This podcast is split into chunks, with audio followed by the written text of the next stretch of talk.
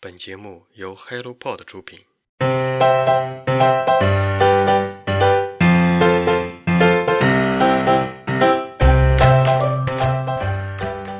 Hello，大家早上好，欢迎来到晨间舒适，我是花花。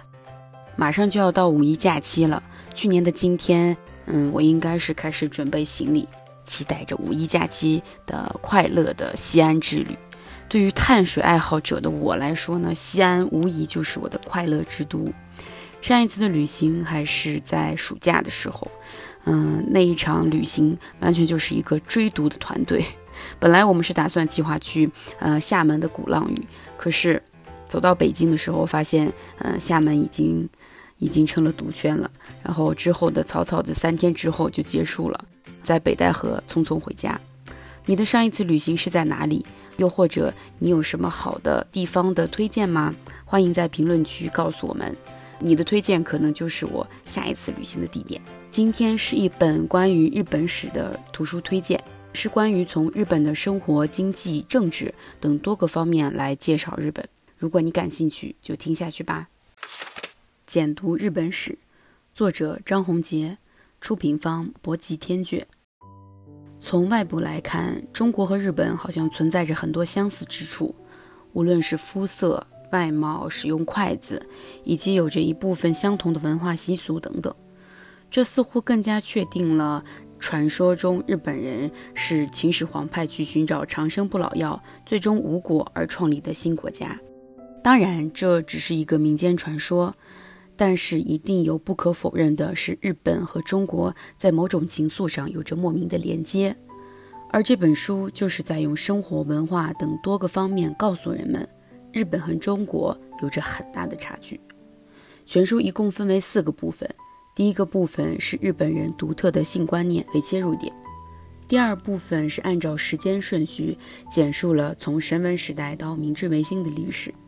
第三部分是日本人的世界观念以及历史上的中日关系，第四部分则总结日本国民性的成因以及特点。第一部分中大量的文字来描述目前日本人对于性所形成的生活习惯，来自于源远流长的日本史。在历史的长河里，无论是哪个国家，对于性的开放程度都会有一个制高点。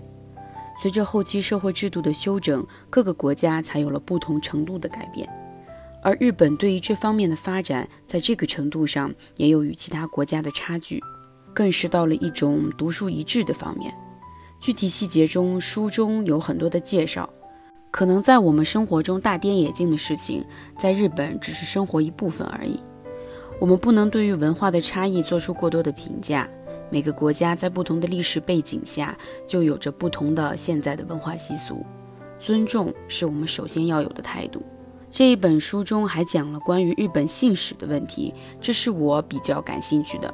在很长的一段时间里，只有贵族才有名字，而普通人并没有名字。直到明治维新时期，为了查询户口或者是征地问题，才开始录入信息，百姓们没有名字就成了一个问题。政府们就开始号召大家起名字。作为百姓，突然要有名字了，肯定是开心的，但同样也是迷茫的。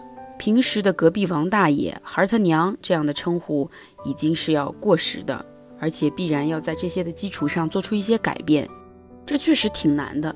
大家就开始创造各种名字：门前有河的就叫河内，住在山下的就叫山下，更有的人家家里养狗就叫犬养。什么瓜果蔬菜的名字数不胜数，更厉害的直接就叫一二三，也是随意中透露着一点个人气质所在。后来据统计，日本人的姓氏大概有十几万种，而即使这样，对于名字的使用也存在世袭制的问题。在日本，只有长子才能获得父亲的名氏，其他的孩子则要另起名字。而这种长子制度更讲究的人家呢，会在餐盘的使用上也有区别。在起名字上，中国人很少用长辈来用孩子的名字，觉得这样是对长辈的不尊重，是不好的。而在日本史里，可以叫做父辈、祖辈，更多是更长远祖辈的名字。江户川时代，一个将军世家里，一个家字辈的人就有足足十辈，跨越两百多年。很多欧美国家的人也会使用长辈的名字。反而会因为用了长辈的名字，长辈会觉得很感动，是子女对于自己更深切的爱。第二部分讲的是日本从神文时代到明治维新的历史，重点分析了日本为什么进行大化改新，以及大化改新为何失败，对比日本历史轨迹与中国的相似之处和不同之处。明治维新大家都比较熟悉，什么是大化改新？就是全面的使日本中国化、文明化。这个改革使日本从周顺利推进到了隋唐时期，大化改新的过程是日本对于中国整个学习的过程，而改革的目的是为了全面夯实天皇的地位，捍卫天皇的独一无二。土地由私田变成了公田，连百姓也收回到了国家，变成了公民。之后，国家再平均分配土地，而这一切也由原来的贵族控制变成了天皇控制。更加明确了天皇的目的，而后期的大化改新失败，也是由于班田制度的失败。在班田制度实行的五十多年里，还算顺利。随着时代的发展，制度的实行越来越困难，最终又回归到了贵族手上，天皇的权力也随之被架空。而明治维新，也是我在高中时代对于日本历史最深入的了解。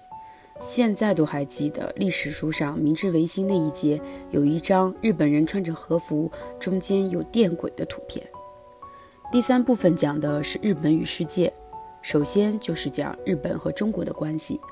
我们一直觉得日本在唐朝时期与中国有着密切的联系，但当时的日本都不算是唐朝的一个朝贡国，只有在南北朝时期的一个阶段，日本简单的朝贡了。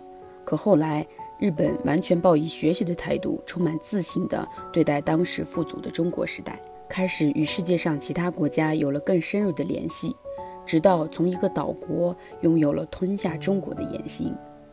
这一章节就在比较详细地讲述了关于日本如何一步一步拥有征战的勇气和行动力。感兴趣的你可以细细品读。第四部分就是在讲述日本人的国民性。日本是一个我很想实地去感受的国家。通过日本电影、日本电视剧，日本的小而精确实吸引了我的眼球。生活的恬静与纯美。说到日本，就要说到一个匠人精神。一个做寿司的师傅可以一做做几十年，一直保持着独树一帜的手艺。在日本，就有这样很多很多一直秉持着一种职业，并将这种职业做到行业标杆。这其中隐含着一个意义所在是，我们的生活中可能会觉得公务员、老师、企业职工、银行职员等等职业是体面的工作。如果小朋友的愿望是长大可以开挖掘机，在成人的眼中就会比梦想当科学家的小朋友更多的露出无奈的微笑。我们在生活中都在强调职业的平等性，但是阶级性的多少又时时存在。在采访一个日本寿司师傅时，他说他十七岁时就梦想当一个制作寿司的师傅，并以此不断努力学习。我们在正视职业的同时，也更加能够刺激这种匠人精神的发展。当然，匠人精神的存在也在这个快速发展的时代里有着不可取之处，但那种精益求精、不断刻苦研究的态度是值得我们学习和肯定的。这本书，别人说是张宏杰东拼西凑，采取各种各样人的知识和观点来拼凑出的一本历史史。但是故事的大概内容，很多细节其实都很引人入胜，值得我们去细细品读。如果你对历史、对日本史有很浓厚的兴趣，这本通俗易懂的书值得你读一读。今天的好书推荐就到这里。如果你对这本书有什么好的看法或者想法，欢迎在评论区跟我留言，让我们一起阅读，让阅读成为人生的可能。期待下一次再见吧。